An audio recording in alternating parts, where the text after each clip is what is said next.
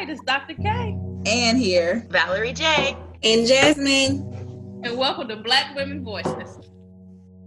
Welcome back to Black Women Voices podcast. On this episode, we caught up with the creators and co-founders of the award-winning digital community Cite A Sista, Dr. Brit Williams and Dr. Joan Collier. All right, we are back at it again. We are on episode 12, ladies. Episode 12. And we have some special guests today. We have the creators, the founders, the dope black women yes. behind yes. Love it. Cite A Sista here. We have Dr. Joan Collier and Dr. Brit Williams. Ladies, welcome to the show. Hey, woo woo. How are y'all? It's you know good times. I get to hang out with amazing black women and you know hang out with my homie up in Minnesota virtually, so I'm good. Yeah, I am very happy to be here. It's good to see black women. Uh, we are. I'm chugging along here in St. Cloud, but I'm trying to get some more of us out here. Yeah. so let's talk about how did you all come about in terms of Cite A Sista? Uh, so we are both graduates of the College Student Affairs Administration program at the University of Georgia. Uh, we call it CASA. Uh, we were taking a white supremacy and whiteness in um, higher education course, summer 16. And um, there was a project that we had to do like this um, reaction project. Like, what do you do with all this information you have about white supremacy and education and its impacts on different things? And um, we're, you know, we're ridiculous. And so we were like, well, can we work together? And our professor was like, sure, go ahead. And we was like, can we use social media? And our professor was like, yeah, go ahead. And we was like, okay, snap. So prior to that, we had been listening in some kind of way, but then also following the back channel for AERA's 2016 conference. And on that panel was like Bettina Love and Liz Perry and like Dr. Lori Patton Davis, that whole crew, like the cool kids, like your fairy god mentor that you're like, ah, fangirl. And at one point during this panel on black girls and higher education or black girls and black women, one of them said, Have you cited a black woman today? Or have you cited a black woman's work or something to that nature? And we were like, oh, That's amazing. And so that had been in like April, May of that year. So when we got to our class that summer and we had to do this project, we was like, Oh, we should do some on social media. Like, did you cite black girls? Bop, bop, bop. And then we literally looked at each other and was like, Cite a sister. and it was so cheesy but it worked. And so when we did it, we was like, so what we gonna do on social media? Like, we gonna do a hashtag? Like, what we gonna do, girl? So Brittany was like, I got it, I got it.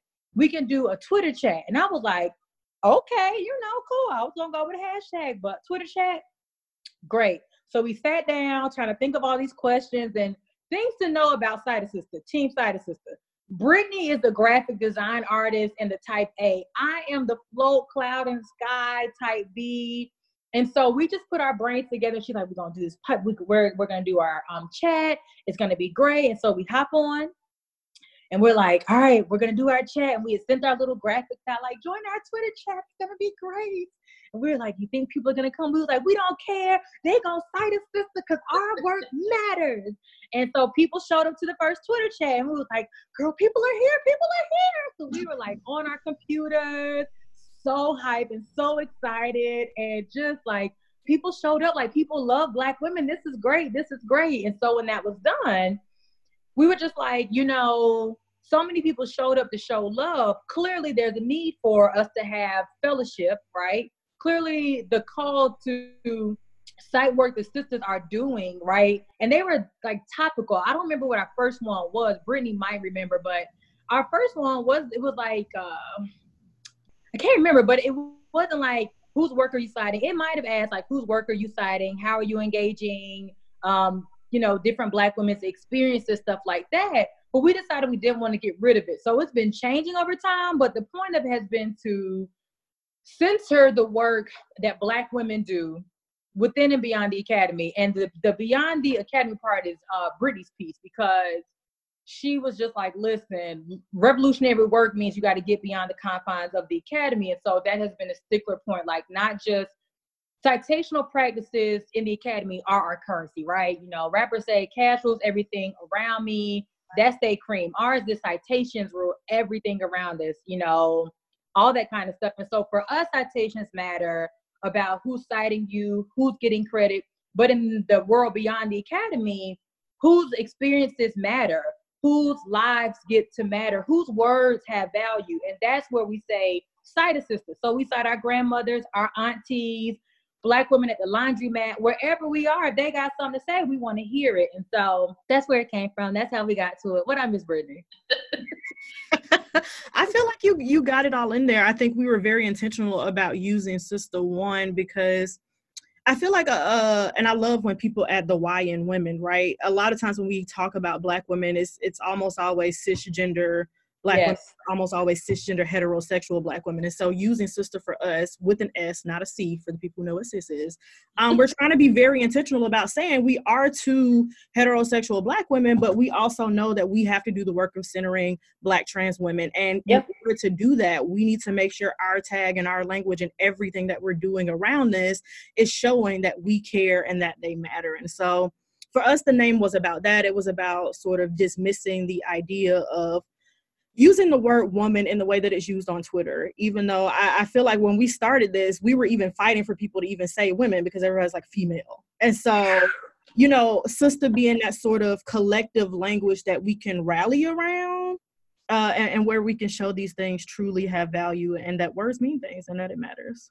And another piece um, is emphasizing like emphasizing black women because sister is in group language and maybe other groups use it too, but that for me and I think for Brittany is a very black girl term, like hey sister, hey sister, um, even sister, sister, sister, like all that fun stuff.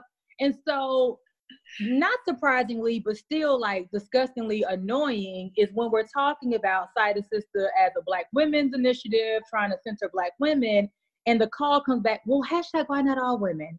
What about other women of color? And our response is on a good day when we have either had coffee or a good night's rest or I done been to church is a really thoughtful philosophical discussion. On other days, it's what about them? And it's not uh, uh like brushing off of what about, but it's about what is so wrong with us making space for ourselves because people only give black women hell and grief for free. Everything else we have to build for ourselves. And so when we build things, we anticipate. So we were not like, people won't care. Like people will, we were very clear that it's going to cause some pushback and we'll figure it out. But um, yeah, people people have what about, and we're like, but what about? Like, what about? Um, and so there was a a, a, a chat that we were going to do at one point in time, but I was being something, and Brittany was dissertating on allyship or um, solidarity amongst women of color so we could tend to some of those pieces of anti-blackness that come up in our sister of color communities um, or femme of color communities so that we could really talk through why it's not appropriate to ask two black women trying to make space carve out some space what about us when we can work together but it can't be at our expense it can't right. be us doing all the laboring or the majority of the laboring. And so that's not probably one we'll loop back around to. You said what happened, Brittany? Hashtag not your mule. Hashtag not your mule. So we will probably circle back to that, but right now, you know, Dr. BMW is getting established and I'm out here just living. So yeah. Well, and you kind of, I guess that leads to the next question. And you, you, you both have uh, kind of spoken to this, but I kind of want to go, I guess, more in depth. So, where do you see Cite a Sister in disrupting the majority narratives um, of research and scholarship with, as it relates to higher ed? I, I mean, I think it's very in, intentional about teaching people to think about who do you use, right? So anytime I read a student's paper, the first thing I go to is your reference page because before I even read your argument and know what you're going to say, I need to know who informed what you're going to say because that says a whole lot about how you're thinking about a particular subject. And so yep. for me as an academic, it's how am I socializing my students to think about the diversity of the citations that they choose, right? So even in qualitative research, one of my biggest pet peeves, and I'm sorry for the people who are listening that might find this problematic, if you cite Creswell, your paper's going back. You're not turning that into me. We're not doing that today. because there's way too many other people who are doing good qualitative scholarship. And Creswell definitely gave us sort of this foundational knowledge and here's how we understand qual in this big picture, like very layman's terms. but mm-hmm. how are you getting into the nitty gritty details and being selective about who you choose to center in your work, particularly around new research methodologies, right? And so, as an academic and as this person who's in this very heady space all the time, it's how do I really socialize folks to one, literally cite Black women and cite sisters in their work, but two, how am I also thinking about what that looks like from an administrator's perspective, right? So, yep. most of my research and my scholarship is around administrators. If you have Black women and you have diversity that's representational on your campus, but you're never taking those perspectives into account when you're making changes on your campus, are you actually citing a sister? Because the answer to that right. question is no. Listen, absolutely. And so absolutely. I, I, think it looks like really forcing folks in the academy to think about how often do we, you know, center what Black women are saying? How often do we center, you know, what sisters are bringing to the table? And in doing that, are we centering it and then giving them credit for it, or are we centering it and pretending like it was our idea to begin with? Where's the offering plate? Oh, it's taking right now. Mm-hmm. So, can yeah. I just go back to something that you said um, earlier? One of the, the questions that that I have is is really about um, how academia uses citations mm-hmm. to promote or demote Black women. Because I think in that conversation about you know why not all, why not everybody, right? I think part of the the question is how how are citations used to really change our own narrative. Well, yeah, I mean, in, in academia, and Jones sort of talked about this, your citations are your currency, right? And so when mm-hmm. we think about tenure and promotion in the academy, it used to just be, are you being published? Now it's, are you being published? Where are you being published? And what's the impact factor, right? And so that yep. goalpost, the more diverse the academy has become, the more that goalpost has moved and has shifted. And so for me, I cited my friends in my dissertation. I am quick to pull in some unpublished research or to pull in, like, I will find way at minimum to cite at least two of my friends in every paper I work on. There is some kind of way that I can find some black woman that I yep. know that I can put into my work. And so it's it's that constant sort of training ourselves to do that because we know that person might need it to get tenure or they might need it to help them when they're trying to go up for VP right? Yes. even now on the sort of administrative side of, of the of the house you can't just be an administrator. You also need to be publishing and you need to be consulting and you need to be going over here and you need to do that over there right? And so for black women it's so many of us are going to college and that diversity is not reflected in the leadership of our campuses. Correct. Until we continue the citational praxis of Cite A Sista and we continue to make space for black women to be woven throughout the entire fabrics of a, of a university we're going to keep having pipeline issues. We're going to continue seeing these situations where you know you might have a graduate program called university of georgia that is you know 15 black women enrolled at one time and there is maybe one black woman on faculty right? And so and none of them are in the provost office and none of them are at the you know department chair level right? And so mm-hmm I, I feel like it's it's our job to do this to make sure we're giving ourselves the leverage we need to continue moving up. That's that's interesting because our that our last episode we talked about black women in senior leadership and we hit on you know kind of why black women don't go above and you know go up to senior leadership roles because kind of what you're talking about you know you want us to do x y and z you're not allowing us to to let our voices shine, so to speak, when you ask us to come to the table. We're at mm-hmm. the table, you don't take our perspectives. And it's like we have to go, oh gosh, I don't want to go down this rabbit hole. it's not I mean, a rabbit hole. It's so flipping true. I have asked that conversation even on my campus. Like, okay, so when we have these positions, where are the people, where are the black people who could be a provost or right a dean where where is that pool of candidates? And sure. it's always like well we don't there, there's not people that they don't apply they're not and i'm like okay cool but how do they're they out there. I mm-hmm. believe they're out there. How do we get even if it's only one right, right. even if it's only one how do we get them? Because we know that representation we know that representation matters. Part of me feels like other people don't really realize that and I think you, you talk a little bit about impact factors. But when I look at journals that are like Journal of Black or Black something, the impact factors of those journals are seem to be mm-hmm. a lot lower than yes. some of the journals that would get you that Absolutely. higher tenure promotion category. Mm-hmm. So how you know?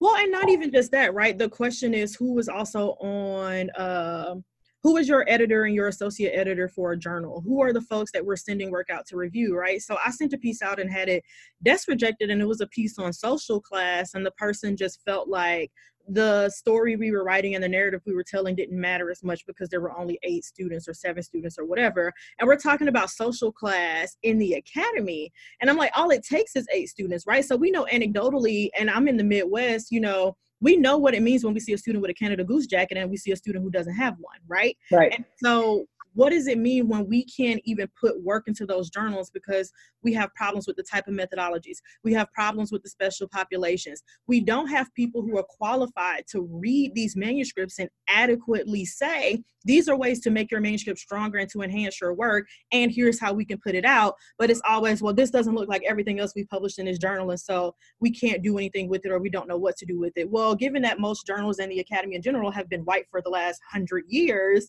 nothing's going to change change until the the folks on those review boards look different and that's why i mean even when i was a graduate student i've been doing reviewership for manuals forever. The moment I realized I could have a say so and what was coming out about Black women, I was on it, especially because I feel like it took until recently that most of the folks who are experts on Black people and Black issues have not been Black folks. And so, how am I able to critically engage someone's work when this person says they're an expert on Black women and I'm reading this and I know you not one of us because I wouldn't have said that? And my sister wouldn't have said that, and her sister wouldn't have said that, and her soror wouldn't have said that, right? And so, yep. how am I being intentional? And so, I think it comes back to how are we opening up the gates of the academy and how are we creating space for you know those different knowledges to be able to be present there so that we can make sure that not only representation matters but the representation is i don't want to necessarily say right but it's nuanced mm-hmm. Uh, one of the things that I think we were talking earlier about administrative practice, um, and when I think about the potential climb up and what that looks like, whenever people ask me, "What do you want to do in five years?" Like, well, Joan, where are you going to be in five years? Like, you got your doctorate, you're doing this, you're smart, got all these other things, and I hesitate to say I don't know because that sounds lazy.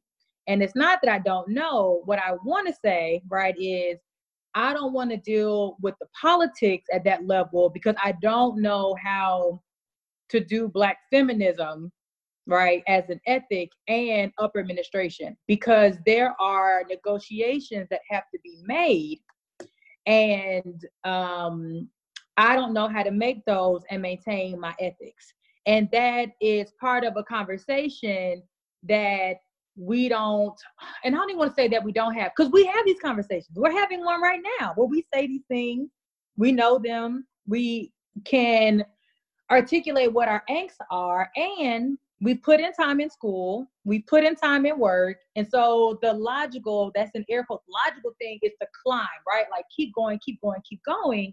And so when we're looking at these senior administrative positions, the epistemologies at that level don't jive with liberation. And it's not that we mm-hmm. don't understand that, right? But the academy is not a liberating place. It's not. Like you can figure some things out, but it's not meant to get you really free. And so when I hear other administrators, particularly folks who are not black, and even some black folks who bought into whiteness and all that, all that jazzmatazz, what I hear them saying is, I don't think black women can do these jobs because they're going to make us shift how we do our work. And we are we don't have the courage or the confidence or the ability or the capital to change these positions so that they actually do the work that we think freedom calls for. And so yeah whenever i hear those calls of like black black women just don't apply i know plenty of qualified black women brilliant administrators brilliant scholars. It's not that they're not qualified is that they don't know that they want to put up with that and it's not and they know they're probably going to be paid less they know that they're going to have a double imperative on their ass so not only do they need to be the dean of students mm-hmm. but they mm-hmm. need to be a particular dean of students to black students and they also know that then women students um, are going to be on their ass. And then they also know that everyone, that a lot of other people in positions are going to look at them foolishly if they make one misstep. And then there's a question of when the university betrays Black students, and you have to be the person to give a bullshit response to right. students yeah. that completely betrays what you know culturally, Yes. That you know your grandmother will look at you like you have lost your mind, that you the person to get up here and say that. And you have to say it or you lose your job. Yeah. Because then you have your students who look at you like you a sellout. And I'm like, eh, sure, I am right now. I am, right? And so I, I can't argue. You know what I'm saying? Like these are hard conversations that again it's not that we don't have them, we have them, we don't have them in public because then folks are going to have questions. Why would you say that? Hashtag not all black women think that way. Hashtag not all, but most of the ones in my group. So then there, there are these negotiations we mm. don't want to have to make because they're disgusting, right? Like yeah. they're disgusting to have to say, I know who's going to lose today, and it's my people. And then I will work my ass off for the next five years trying to correct this one instance, right? that I messed up because I am an agent of, of the institution. There was a year at ACPA where someone had a program called uh, "What What do you do when you are the master's tools?" And that shit tore me up inside. I didn't even get to go to the session, but that thing hit me because when you're in those roles, you are right. Your functions of the institution. That's a whole nother. I'm still black. I'm not not black because I'm somebody's something or another.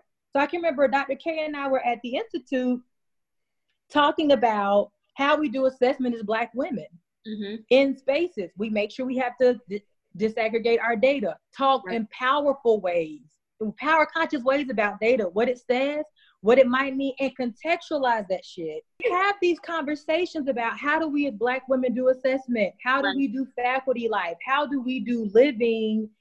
And all of that. What I also tie back in is the thought of climbing means that there are parts of my joy that I have to like fight really even harder to keep. Mm-hmm. And as black women, us having our joy is one of the highlights of what happens with us. Right. Um, but I don't want to have to sacrifice it ultimately. Now, capitalism requires some of that to be sacrificed. So I, you just figure out what that looks like and where it goes. But those are part of the part parts of conversations that we do have yeah. Uh, we might not have them with our supervisors. We might not have them in public. We might not have them with folks who ain't black women, but we have them. We just know that there are consequences often to our truths, and we don't always have the capital to pay the fine that comes with speaking truth. Mm-hmm. Um, I would I would add to that. You know, I also think about not only as we're thinking through do I want to be the person who has to make these negotiations? But what happens when the people who need to be our letter writers don't believe in our ability to even mm. for that, right? And so mm. Chanda Prescod, um, I Chandra, sis, I'm so sorry for messing up your name. I love you. Um, but on Twitter, she's a scientist, and she she tweeted this whole thread, black woman, black Jewish woman, um, who tweeted yeah. this very important thread about how you know, she had this advisor and this person in her corner who came to her wedding and they were in each other's lives and so on and so forth. And here's this person who she thought was an ally, but that person immediately was like, I can't support you in going up for a job or doing this or doing that or whatever because of your race based activism over here. Right. And that's also been a part of my story. And so I, I think it's also how do we think through what happens when institutional gatekeepers are the people that we least expected them to be and are the folks who've situated themselves as being for black folks or for black institutions or for black people broadly right and so I, I, think it's, it's not even just a matter of do I want to be the person who has to go up and do that, right? I have come to the realization that I want to be a college president period mm-hmm. end of discussion i want to do it that is something i'm going to do i have been in yeah. denial about this for a very long time one of my friends told me when i was a sophomore in college that i was going to be a college president and i thought he was absolutely insane and here we are you know 12 years later give or take and I have come to the acceptance and the realization that this is what I want, but I'm anxious about saying that out loud because I have so many people who are telling me you're not ready for this. I was told I wasn't ready to be a professor.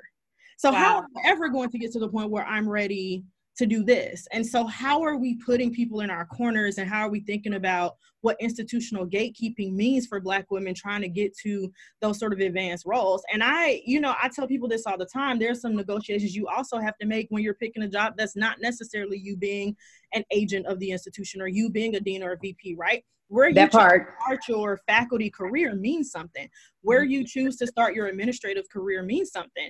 I came to the institution I'm at. They knew full well what I tweeted like. They knew full well what my website. They heard me on podcasts talking about Black women deserve orgasms because we do. And and, oh! and so, and so and so for me, Better speak. it has turned into I don't want to work for an institution and I don't want to be and, and granted, I'm at an institution and institutions go institution, right? That's But right. That's right. at one that is so limiting that my doing that kind of important and significant work is something that has to be hushed or has to be quieted, or me being disruptive in a meeting becomes less about the reason for the disruption and more about the fact that I did it. That is not a space for me. Hmm. And until we we realize that all of that goes into black women being able to move up, Yeah. end up in that same cycle. Yeah. Oh, future college college president. Right? All manners of words. That's so That is exciting. what you want, I'm right? so I'm so proud of you for saying that out loud, Brittany. I know that's scary. It's manifesting, right? It's Well, coming to pass. right and that's also kind of leads me to kind of an, an adjacent sim- somewhat similar question in that there seems to be this kind of insistence on making sure that you're citing other black women and other black folks who who are doing this types of work which really kind of stands in kind of supporting each other. But like in a field that's often operates like a crab mentality like i can't make it. If i make it you can't make it. Like what in doing the work of side sister like how how are we also how, how are you intentional also in making sure that we're kind of pushing against that narrative that not all of us can make it up in here especially as it relates to the academy or what we do whether that's faculty side whether that's student affairs side because that is an issue as it relates to what we do in higher ed Yeah, I mean, so Brittany and I are in the same field. Kelly and I in the same field. Like we're we're all in the same field, uh, and we all can do math, right? If there's three faculty tenure track positions open and 30 of us getting PhDs, three of us is getting tenure track jobs. the other ones of us are figuring out what to do. Right. And so part of so what undergirds Cite A Sista is a black feminist thought epistemology way of knowing, right? And that inherently contradicts these ideals of scarcity within capitalism. Because capitalism would have you believe that oh, you know, if there's only these things and only that can happen, this, and this, and that, you always had to be afraid. And capitalism, I mean, thrives on violence and exploitation. Uh, and so so does white supremacy, right? They're like cousins, because they're annoying. Uh, and so we have to, so because we believe in Black feminism, right, and it undergirds what we do in our personal lives, professional lives, all those sorts of things, it's not uncommon for us to go up for the same positions. My ideal, and I think our ideals on this are, of course, I want it, right? Because I busted my ass and I want that too. But you know, if not me, shit, you need to get it. Like one of us needs to get it, right? Yeah. Like one of us has to get it. But that has to make room for then me to do or someone else to do what black feminists have been doing, which is reimagining, right? What can be, what might be. That also has to release our investment on some of the things that we put our stock in, right? And so, um, let me see. Nope, not today. Uh, so, so we, we have But to- why not today? Well, Hey, I- Let's so we write it down. You can tell us We- later. Don't worry about it. the paper we have to examine ourselves because what can happen is so I grew up as a respectable Negro. I mean, through and through. And so, I mean, I grew up a respectable Negro. You did this, you did that, you didn't do that, you didn't do that, you did this. This is how things work, right? And then you mm-hmm. realize that these formulaic uh-huh. things were coping strategies, they were survival strategies. They were not meant for us to actually thrive. They were how old folks survived. And I'm not you know, folks like, oh, that's so shady to old people. I'm not. Our ancestors and our our ancestors and our elders and our contemporaries are still going through hell. And I'm in the academy. I still understand respectability. Brittney Cooper was very clear. I've delved in it. I still delve in it. It's the second, third language I have. I can't speak to folks in Ghana, but I can speak whiteness really easy. Um, and so we have to release our investment in those things, or at least understand that there are alternatives that we can create and we can craft. That means we have to invest somewhere else and be somewhat okay with saying our life might look different than we thought it. Did I think I might be a faculty member? Shit, maybe. Am I cut out for tenure track? Shit, probably not. It's like being a doc student all over again, and I'm sick of that shit. So administration works for me. me I love research, and I like. I, I, love teaching, and I like research. I don't like being pressured by it. Mm. Brittany does well in a lot of situations where she can get things in and get things done. Brittany's in a good spot. Brittany was in uh, a faculty search with plenty of her friends. And there are moments where we have to talk with each other honestly, like, hey, I'm applying, you applying. Let's come to an agreement on how we're going to negotiate this, right? I want one of us to win. Of course, I want to be me. Shit, who don't want to win? And then right. also recognizing that everything ain't for you, and that's okay too. And also thinking through what it is that we want. Do we want these things because that's what we're in quote supposed to want? Or do we actually desire those things? And so again, I just applaud Brittany for saying out loud what her what the desire of her heart is because it's scary being honest. But yeah. black feminism, I feel like uh, the like Malcolm X, the Honorable Elijah Muhammad teaches black feminism teaches us that we that we get to reimagine. That's what our ancestors did. That's what our elders did. Shit, that's what our mamas did. That's what we do. And so we reimagine what those relationships can look like, and then we invest in it. Right. We invest in what and making relationships what we want them to look like, or working so that they turn into what we hope they can be. That's all I got. Yeah, I would also add I'm so intrigued by the concept of scarcity and stuff, right? Because at the same time, I'm also the person who wants to be the better me than I was yesterday. And so my internal drive and my internal desire to be better than I ever was um often comes off as competitive to people. I've heard so many times, "Oh, Brittany, you're so competitive," and I'm like, "Well, what makes you think that I even see you as worthy of being my competition?" One, hey, go away. I mean, let's just, call a spade a spade, right? Like there are people who think they're in my worldview, and I don't even think about what you doing. I'm not thinking about you. Yes, talk to you look everybody's talking about you know i mean there's been this video going around where um oh my god what's her name she's a Kiki. Where Kiki's like, oh God, I don't know who this man is. I couldn't even. T-. That is how I feel about some of these folks who are like, well, blah blah blah blah blah, and I'm trying to make myself like this person or that person, or I want to aspire to be whatever. And I just feel like, for one, I I don't care. Like I'm trying to be the better Brittany I can be because my parents put and instilled into me that I can do all of these things, even though we know white supremacy and all this stuff is happening at the same time. And so for me, it's how far can I push that actual boundary and that yeah sort of uh not true American ideal that you can become whatever you want to. Like for me, it's I'm trying to see how far I can take this. I'm trying to see how far we can really go with this thing that y'all have been telling black kids mm. that we can actually take. Because if me, the sophisticated ratchet that I am, and the person that I am who, you know, I pull up at the tailgate playing Meg Thee Stallion in the oh. middle of nowhere, Minnesota. you know what I mean? If if I can do that, then maybe there are some ways that we can disrupt some stuff so I can get some more people in there. And so for me, when I think about scarcity, I don't care if I'm losing to someone that I love. I don't care if I'm losing to someone that I value. I think about all of the people. Yes. You know, we have our faculty of color cohort uh, for higher ed student affairs folks. There are, I'm in a group chat with all of these people. We all apply to the same ass jobs. Yep. We all got jobs. Period. End of discussion. Right. And so, did I envision when I started my job search that I end up in Minnesota? Absolutely not. Do I think I'm in the best position of all the jobs I applied for? 110%. It is a blessing in disguise that I did not get the job that I thought was my first choice because that person over there suffering and I'm over here living my best life. Come on. So okay.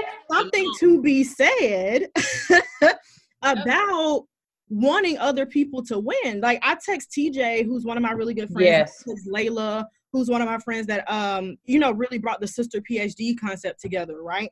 Like I hit them up all the time, like, hey, did you apply for this thing? I'm applying, but if I don't get it, it better be one of y'all. Like I'm quick to say it better be one of y'all because who knows yep. better my crew? Nobody so even like for me, I feel like that is part of that sort of side sister framework where yep. I'm okay because if one of us makes it, as long as you ain't buying in too much into what we doing and you make some room for somebody behind you, it's all good. That's right. That's the piece. You know, we talked about um Joan talked about early investment. You know, being careful with you who you're investing in and what you're investing into them so that your return on investment is what you want it to be. And so that leads me to this whole thought process that I have with you know, I always say, you know, all skin kin skin folk and kinfolk, and just because I'm a black woman, um, doesn't mean that every black woman is rooting for me. And I think when we think about our young black women that are coming up in the profession, mm. they they've been hit by people, black women who have that mentality that oh, I don't have time to mentor you, I don't have time to do this, um, I got this going on but then you have these other group of black women that's like, we need more, you know, women like us that's going to support each other and that, that, that. How do we combat those those other black women that don't feel that they I don't want to say we are obligated to it, but in a sense, we should have some sense of feeling to want to bring these young black women into the circle, if that makes sense. I feel like that's hard, right? So this is a discussion we've been ha- having forever. I think that yep. you know the new Negro Harlem Renaissance because that's important uh, to to put the full name in there. Mm-hmm. I think back, I think this um, Countee Cullen and Langston Hughes and that sort of argument around um why do i have to be a black poet? Why can't i just be a poet right? And so this sort of negotiation around do i yeah. always have to be for us? Why can't i just be for me? I can't make some other black woman want to be a part of sort of this collective space and this collective right. ideal. Like there are people who think don't think that i'm for other black women. Like i have been told explicitly you're not for other black women you're competing against them and i'm always like but how? Right I I don't ever want to be in an applicant pool where I'm the only black woman because I need to know that I competed against people who are worthy of my competition, and that's uh-huh. black women, right? Yeah. And so I, I, feel like it's less do, how do we spend time on those folks, and more so how do we create these models and representations of how that functions, and give those people the opportunity to see it in action. Because we can talk all day about oh we don't have to be in competition, but until you've seen that actually work you don't believe it to be true and you and, and, you definitely don't believe it to be true in this academic culture that we're in and in this space where i mean look at our country look at our government look at the people who are leading our institutions whatever it's hard to believe and buy into the idea of their space for all of us when in everything that we do in academia is a competition sport right. citations grants every mm-hmm. single thing is about how do I get more for my institution? How do I draw in more students to my institution? How do I make my institution better? How do I climb the US News and World Rankings, right? And so in order to go against that and to show people that you can do that, it has to be done. So I think for me, I I don't know. I don't I'm not spending my time all day thinking about how do I convince black women who don't want to buy into the idea of collectivism to come along with me. I'm finding the folks who already have some investment or like one foot into collectivism and bringing them along. Right. Yep. Uh, yeah, basically. Uh, role modeling what community looks like mm-hmm. is important because if folks have not seen it, yeah. then it sounds it, it sounds outlandish and far fetched uh, when I go to new institutions, I usually try to connect with a couple black folk, and particularly black women, um, to just see what's happening, get a feel for people. Uh, and I've been at Rutgers now for a year. Um, folks like, "Oh, you're so funny, you're so funny," and I'm like, "I'm funny because I don't know folks, I don't know people's politics, and I have to be careful." Uh, and so, I mean, I think Brittany and I share a lot of ideas around being in community with folks who want to be in community with you, but then also like being explicit about what that means to be in community. So uh, we do sister circles and methodology and then just regular life practice. And when folks ask me, how do you do like sister circles? And I say, well, they have to be liberating spaces. And that doesn't mean that we get everything right, but it means that there's room for people to be their fullness and we love people, it's not without uh, accountability, but it's about having room for nuance and living on spectrums, right? Uh, I don't get stuff all the way right. I don't get it all the way wrong. And when you out of order, we can be like, mm, your slip is hanging. But then also like your slip was hanging, but you know what? sometimes slips be hanging. You know, they just be hanging. And also being honest with folks who are coming up behind us and around us. Mm-hmm. Um, I had a mentor, may she rest in peace, uh, Dr. Pamela Anthony, and she uh, was a fabulous person to have during the first seven, eight years of my professional career because I got to see her her glow up. I got to see her hustle. I got to hear not sensitive information because she's still an institutional, you know, person, but I got to see her make make decisions that were really hard and what that looked like for her as a person, how she included black women, how she navigated folks who were not interested in being her homegirl, how she dealt with other black women who was like, I don't do sister girl at work. Um, like I just don't want to be with, with other black women. And Brittney Cooper talks about that exceptional Negro stuff, right? Like I'm exceptional. That's why I'm good. And I should be out here by myself.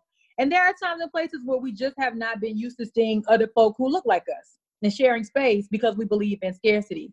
But as far as mentorship, being honest about our stuff, when we messed up, being able to tell folks, mm, you know, sharing when you fucked up is hard because you yeah. got to be honest about stuff and yeah. you want to make sure that you're not risking too much, but being honest is always risky because you don't know what the cost always is going to be. And so I'm not saying tell all your business to everybody. I'm saying when you have that mentee or that homegirl on your job or in your virtual network who you are trying to establish some stuff with and build that community, we share when we mess up and we try to get it right and what reconciliation looks like because we gonna get stuff wrong and folks gonna get stuff wrong with us.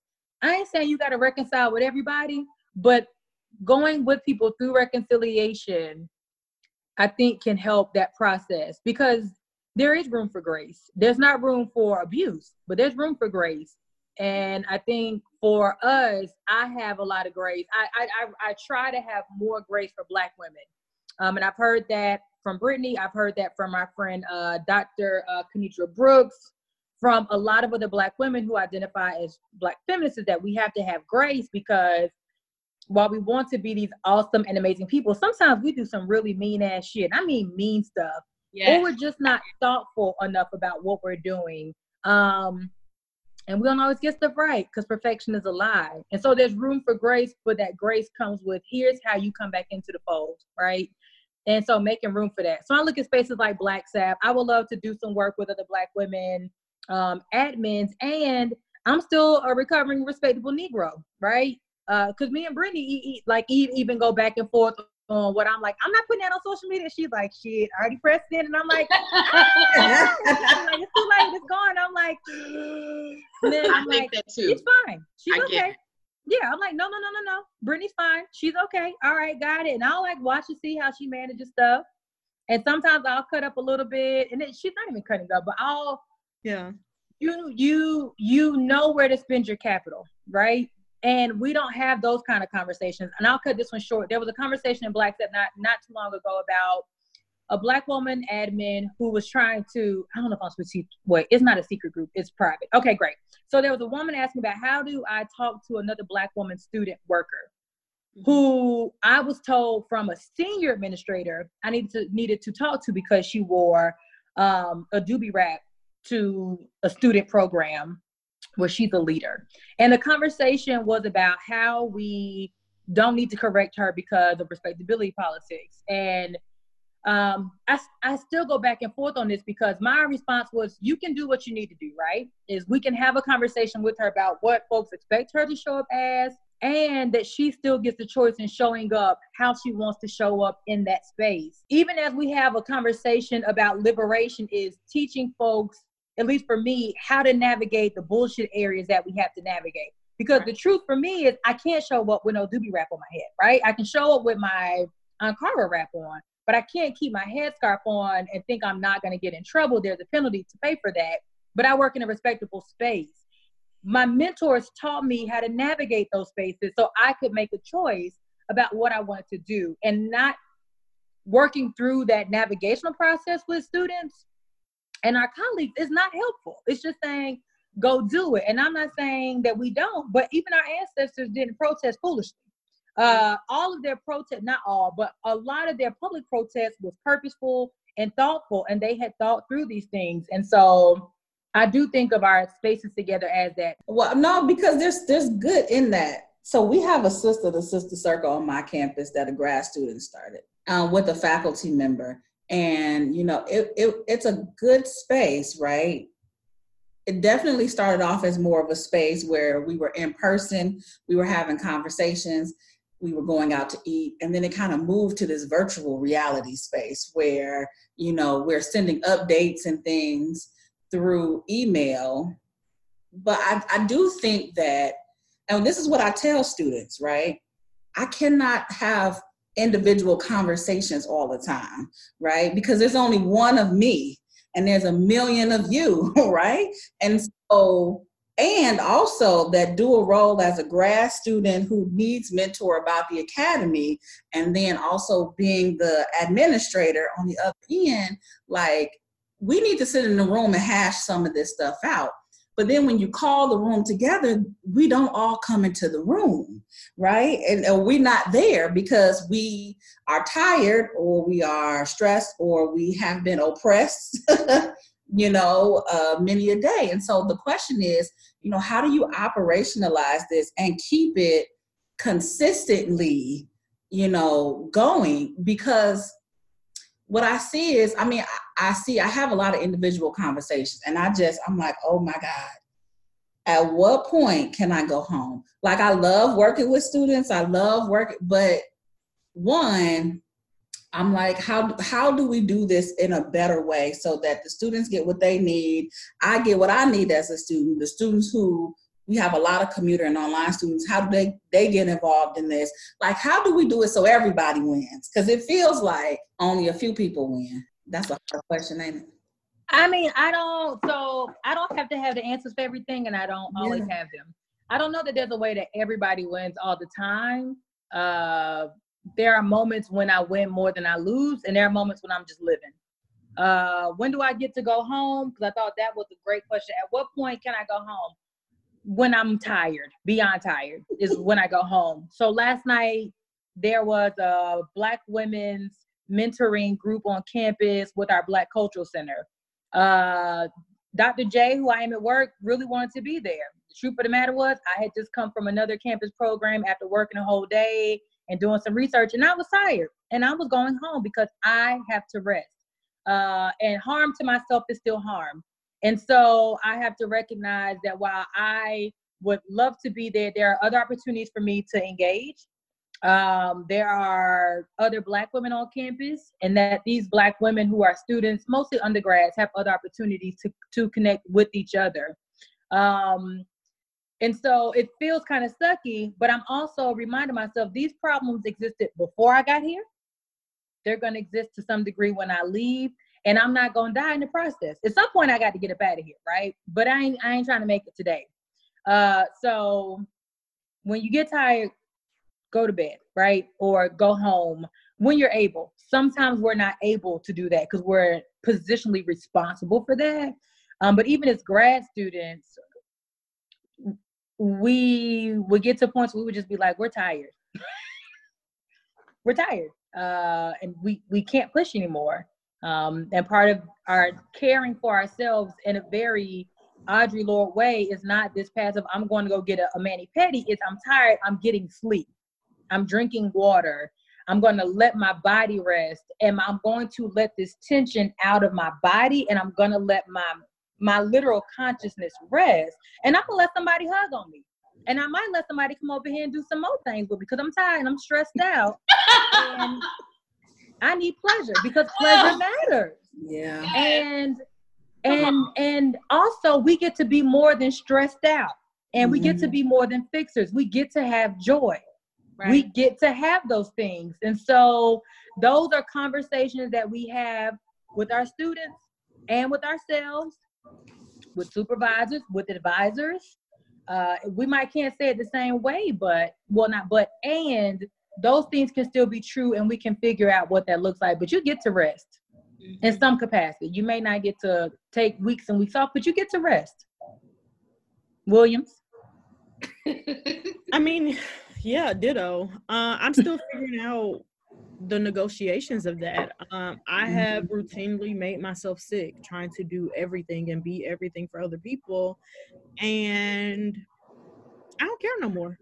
I'm sorry, I cannot be at 100% at all times. And so I, I, think a perfect example of that is, you know, even in my stepping away from Cite in order to get my dissertation done, um, because I am the more structured one of the two of us, and being perfectly okay with the fact that our community have kept our, our hashtag going and folks have carried on this work and and have contributed to what we're doing in its own way, right? And so now I'm at a space because I am rejuvenated, because I did graduate, because I got a job, and because I'm taking care of myself, where I can start to think about the next step for that work and to think about how to fill other people's cup. I can't help someone else's cup if mine is full, isn't full, right? Mm-hmm. Like if your cup is empty, how are you helping somebody else's flow? and so i just i don't i don't know I, I feel like it's a lot of negotiation it's a lot of learning not to feel bad when you can't do everything and you can't be everything and you can't be at everything right i think that FOMO sort of, I feel like I'm letting people down because of social media or because all this is happening. There's always 10,000 things happening at one time, right? There's no telling how many different time zones we're all in. Like it's only 7:30 here, but it's 9:30 somewhere, and somebody need to take their ass to bed. And so on a Friday. Come on. I, mean, I know ain't nobody looking for me on Friday night. So that might be the time I get my uninterrupted sleep. You know what I mean? And so yeah, I don't know. I feel like it's just a it's a lot of negotiation. Well, and that kind of leads me to um, I definitely love the conversation of self-care and I see a lot of folks doing doing work as it relates to self-care but for black folks and folks of color because the ways that we operate is very different from the ways that our counterparts operate or lack thereof, right? So that kind of leads me to something that you had mentioned. And we're really kind of wanting also to know about what resources that you all offer or you have as it relates to a Sister and kind of like what are those thoughts that you're thinking in terms of kind of extending the work? Yeah, so I mean, we have a group chat. We tell people all the time if you're a black woman, you can join our group chat. Uh, so for people who are listening, you can inquire on Twitter. We'll send you the link. It's open, and people can come and they can share. Sometimes it's super duper active for a week at a time, and then there might be two weeks where don't nobody say nothing, and it's crickets. And I roll up in there like, y'all okay? You okay, sis? Right? To borrow from Feminista Jones, and so, um, eh, you know, sometimes it's it's it's literally just creating opportunities for us to realize you're not alone in how you're doing this and where you are.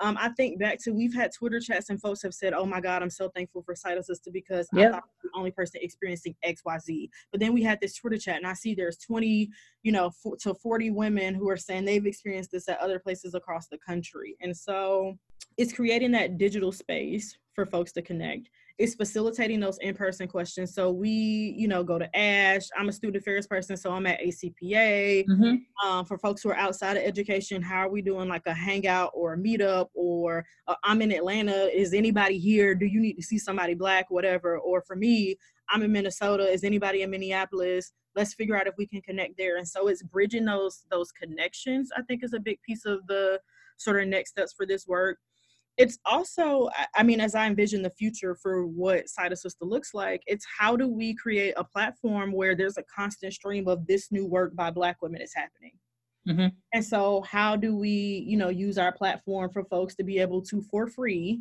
or discounted we'll see because we do have to pay to maintain our website y'all. Mm-hmm. um, but how do we create a low cost or a low fee space for black women to share their work and share what they have going on in ways that you maybe can't do in other spaces and to have space to talk about that to an audience of black women and folks who care about us? Having a place where folks can go find literature on who to cite. So we have folks beyond education who often ask us who do we cite? Who do we cite? I'm in some STEM field and I don't know any black women to cite. So being able to have like a database or a way to link um, black women's work so that folks can go and say, I know if I go to this site, I can find this information or at least leads on where to do that.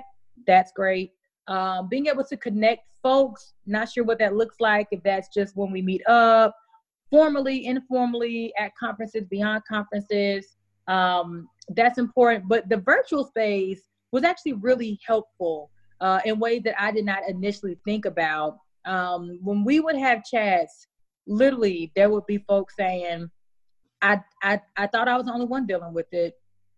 or I enjoy every month because I know I'm going to get to see, even though you can't see anybody, like you just see their tweets. I get to see such and such, and I get to connect with them, and those things matter. Uh, but then I also think about um, ourselves as resources and like us being able to like pseudo mentor people. So when people, and I, I don't want to say people, so folks who in the GroupMe are Black women identified.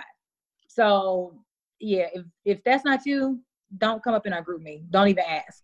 Um, you can't. you got to be clear about that. Just if that ain't you, don't do that. Uh, but I think about when folks reach out to say, "Hey, I know you're part of this project. Can you direct me here or there?"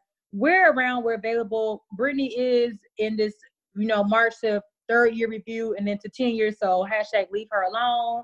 Let her get this good tenure. Okay. do what she needs to do so she can be grounded and gone about her business. But yeah, I think of us as like uh, concept people. Um, so there are tangible pieces. We have space for writing, at least we have in the past. Those blog pieces are still available for now for folks to reference back out. But also just as people who've been through, Black women who've been through higher ed, undergrad, grad, grad, grad school, and now on different sides of the house, but all within higher ed, we're here. Awesome. So we're, we're, we're starting to wrap up, and there's some questions that we ask all our guests to kind of tap into your personality. And so we want you all to answer these questions. Okay. so the first one is what songs or types of music are you listening to now that keep you focused and uplifted? Um so in my mind, I had a hot girl summer. The truth of the matter is, I did not have a hot girl summer. It was hot and I was at the beach, but it wasn't that kind of hot girl summer. But uh, Meg Thee Stallion is fun. Uh, I enjoy uh, Janelle Monáe's music. Just her uh, catalog is really helpful. Her one song "Victory" actually got me through grad school. Um, and then I'm an R&B girl, so India.Arie has really healing music when I need to recenter myself. Uh, and then a non-woman artist is PJ Morton. I just I just love his music. Uh, so that plays. And then my boo, Big K.R.I.T., I love you. It's us forever, baby. Um, he don't know me in real life, but that is my boo. Okay. Um, and so I love him. he, might huh? be, he might be listening. I don't know, but we right. go together, honey. Listen, okay. Is there a particular Meg Thee Stallion uh, song that I can put on the pod, on our on our list here? I mean, so I was a churchy girl growing up. So Big Ole Freak is like the complete antithesis of that. when she said, Don't nobody ride it to the top like me, I'd be like, and I'd be like, Wow, I should really go work on my squat game, huh? Okay, let me go work on my lunges and shit. Let me let me go get it together. Okay, that's what's up. I need to I I need to be in the gym. Let's go. Strong knees. Uh, now these knees is 35. They they almost 36. So you know, hey. Meg industrial knees. Look. She got industrial knees. Listen, I'm con- I'm convinced it's a it is a oil like sprout in her kneecaps. I'm just like, what in the how do that work? I'm pretty partial right now to light skin Keisha. Um, she's an Atlanta gal. I go up for Atlanta women. Uh, and I just love how all of her songs are about um being women focused, being about your grind, like not wasting your time on cis hetero men who don't bring anything to your life. Mm-hmm. Uh, so she has this song with Cash Doll, who I also really love. Um, and at the end of the song, she's like, why nigga always want to try to get your number? No, you can't have my number, broke ass nigga. And then she uh, goes down this little tirade where she's talking about you cannot have my number unless you're gonna take me out to eat. Do I look like I'm a Popeyes type bitch? No. Do I look like I want a two piece and a biscuit? No. I want to eat lobster, steak, and shrimp. And so I just love this sort of new black i don't even know that it's necessarily new but this sort of shift in in black women's hip hop where it's i'm unapologetically saying these are the demands i have of people in dating. And for me i think about that one because i'm single and i'm also out here on dates and men keep trying to talk women in the coffee dates and y'all got me fucked up right? Trash. So going on. But then on the other side no, I'm not applying for your grant. You ain't giving me no money. You fucking broke ass place. And so, how am I applying that in sort of these academic contexts and thinking about, you about that work? Uh, and so, yeah, I, I'm I'm really I'm I'm into it. I am into it. And and so there's some other folks I'm listening to. I love the new young hot boy DaBaby. He's cute.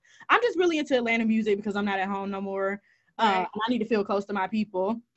And Wait, I, Brittany, can we go back to how you said these grants is broke and you not gonna apply to them? Yes, roll it back. Screaming. Roll it I'm back. Screaming, right, Brittany. I've been on mute for 30 seconds, dying laughing. no, I'm not applying to your grant, your broke ass grant. No, I'm not applying. I just I it is first of all, it's above me now. When I see grants and these motherfuckers is out here talking about you need to submit 30 pages in order to get $500, who is submitting that? Girl, I'm not applying for this. You've tried it.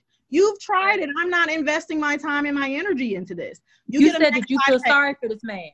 I don't. I don't know this grant. If I walk past it on the street, I wouldn't even know what it was. I feel sorry for this grant. Yes. Period. Boo boo.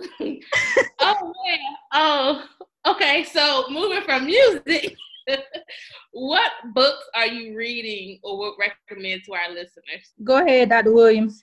Oh my goodness. Um, what am I reading right now? Well, I have a million things on my to read list.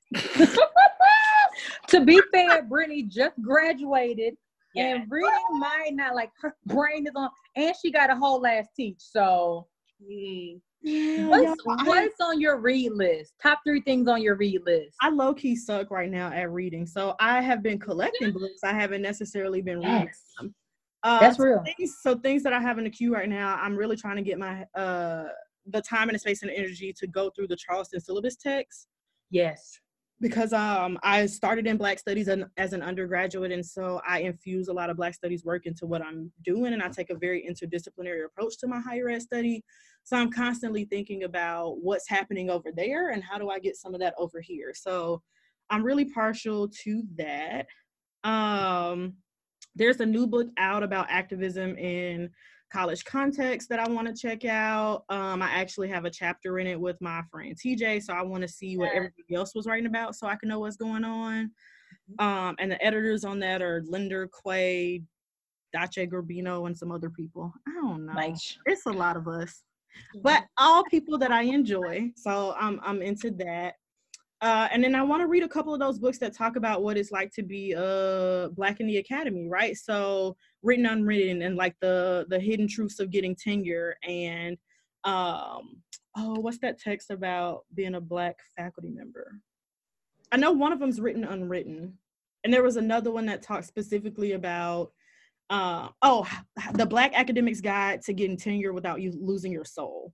So Yeah. I'm trying to find some time to. I have that one. Yeah. a good one. So I'm I'm really into those and trying to find some time to read them in the midst of writing all of my manuscripts and reading the books that I need to teach to my students. Yes. Um, I'm reading Parable of the Sower by Oh. Octavia Butler because I am a black girl who just learned to love reading in the past five or so years. Like Cite Sista has been like life changing for me because black women's writing has been life changing for me. Um, I just finished up The Bluest Eye because Toni Morrison's death really just made me sad. Um, and because I had not been an, an avid reader, I just needed to read some of her re, um, writing. Sula is up next on the list, and then under my good shit column is pleasure activism, the politics of feeling good, um, because Black women get to feel good in a whole bunch of different ways, and with all the work that is constantly around us that we must do and that we opt into voluntarily. So uh, we get to feel good, and so advocating for my own pleasure and the pleasure of other Black women. Um, that's what I'm reading. mm-hmm. Awesome. So th- this last question is twofold. kind of tell us what this podcast means to you and identify one black woman and why. Um, so I put voice literally. Uh, there are perspectives, there is representation, and there's embodiment.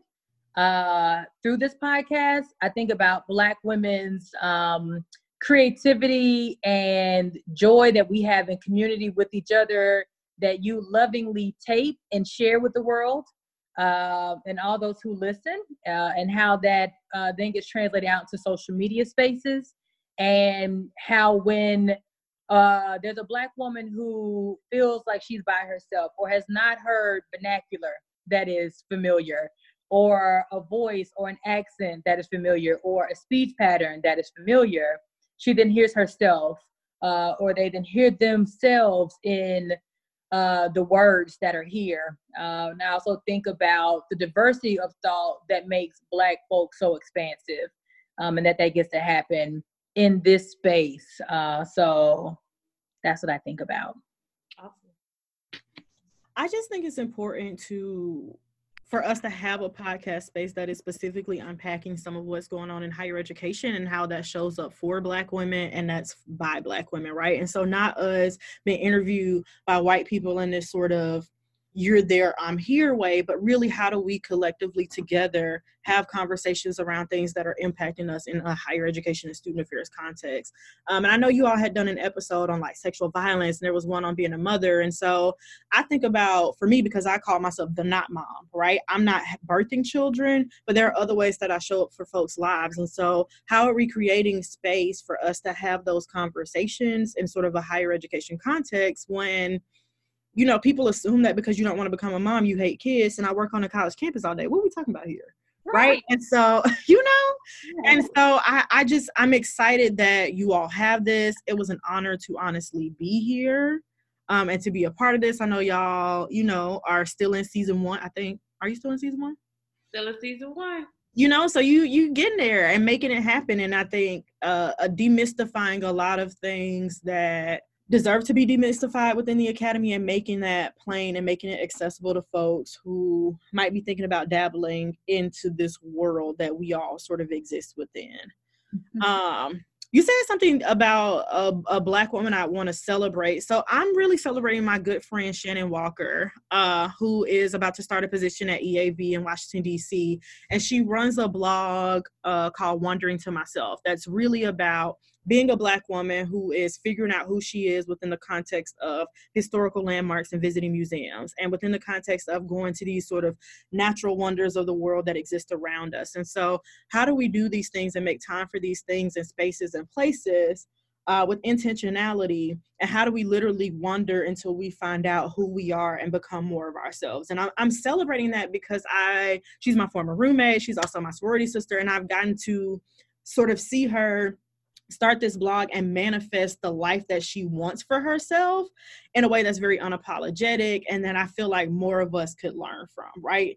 And I, I, don't know, I'm at the point where I'm like, if your dreams don't scare you, they're not big enough. And she's someone that I've seen sort of go through pieces of that through this blog and through sort of exploring this blog. Um, and, and is also challenging all of us. She has a birthday sign up. So you can sign up to challenge yourself to do something to help you wonder to yourself um, leading up to your next birthday or the birthday after that. And and I just really love that concept and the work that she's doing. Uh, I want to start. Thank you for shouting out Shannon. She, yes, uh, I'm gonna cheat and do two. Uh, I said I would do this until my memory um, did not work anymore. Dr. Pamela Denise Anthony uh, was my mentor for 12 years, th- almost 13 years. She passed away uh, when I was um, working on my dissertation. Uh, she left this place without having birthed children. Uh, and women who do not birth children are often forgotten. We're seen as people without legacies. And so, as someone who was in her um, professional lineage and in her mentoring lineage, I want to celebrate her today and every day um, that I'm here. Uh, and then I want to um, also celebrate uh, my friend Keisho, uh, Renee Colvin. She is a Black public health professional um, out in the California area. Uh, and she is one of my thinner friends uh, who has always been about a amazing radical body politic. Uh, and so uh, her being able to talk with me about um, how I move this fatter body, not as fat body, um, around and what that looks like, what that means, show me different recipes has been really helpful. And she has been a sister uh, and that matters in our personal lives so that we can do our public work very well. Uh, so those are two women. And then I'm going to cheat one last time. I want to shout out Dr. Brittany Williams. Um, she stopped blushing, Brittany. Um, she has worked her ass off uh, to put herself through that program and to go after her dream. And Brittany challenged herself a lot this summer um, and had a lot of internal conversations with herself about what she wanted to do and where she wanted to be. And so to see her doing well, uh, like eyes on her that she's doing well. She has an engagement after this. She's going somewhere fun and fancy. Um, and she's making a life for herself. And one thing that sometimes gets lost in Black feminist scholarship is the practicalities of what that means. It means that we get to define for ourselves um, who we want to be, how we want to show up, and what that can look like. Not what it has to, but what it can. Right. And so I celebrate her courage to go to someplace new um, that is somewhat unfamiliar, uh, that is real, real light, um, that gets cold, uh, where she'll have to probably redo her own locks, where she can really flesh out and try new stuff and get some stuff right and do some badass work and inspire new people and go to her house and take respite. So those are my cheating celebrations because I took three. awesome. Thank you. So so this has been dope. Y'all are famous. Uh, oh, go, go away. Go away. Go away. Super famous. Go away. And Dr. K, I, I just want to mention one thing. And like, even, in even in conversation, they citing people. That's all I'm saying when talking. Listen, y'all better be about it. And I just want to say, I flipped out when she said, "Guess who I talked to?" I was like, "Oh my god!" Yeah. See, told you. I did. I flipped out. I was like, "What? What's going on? What? What do we need to do? What do we need to do?" Y'all are doing one the good work. I mean, one of the most humbling things about doing pseudo esque public work is seeing other Black women and femme non-binary folk basically black non-men be like, thank you for making room. Thank you for hearing us. Thank you for reflecting our voice. Thank you for all these different things. And um, it's funny when people go, oh my God, we know you from such and such. We're like, you know me? Oh yeah. my gosh, that's so, ooh, it's so much fun. But it's fun for us. Like when people say, oh my gosh, we follow you, we're like, you follow us? Oh my gosh. Ah! And so knowing that the people who we are in community with like fuck with us, that actually means a lot because there are folks who folks don't fuck with and you're like yikes on bikes. Um and so to have people who we love love us back out loud mm-hmm. that shit means the world. I mean honest, honestly truly it means the world. Yeah we, we appreciate y'all. We appreciate y'all too. I can't wait to see where this podcast goes. I mean honestly yeah. y'all are y'all are doing good stuff Thank you for listening to episode 12 of Black Women Voices. We hope you enjoyed our conversations with the creators of Cite A Sista, Dr. Brit Williams and Dr. Joan Collier. If this is your first time listening, remember to check out the first 11 episodes on Apple Podcasts, Google Podcasts, and SoundCloud. Be sure to share and thank you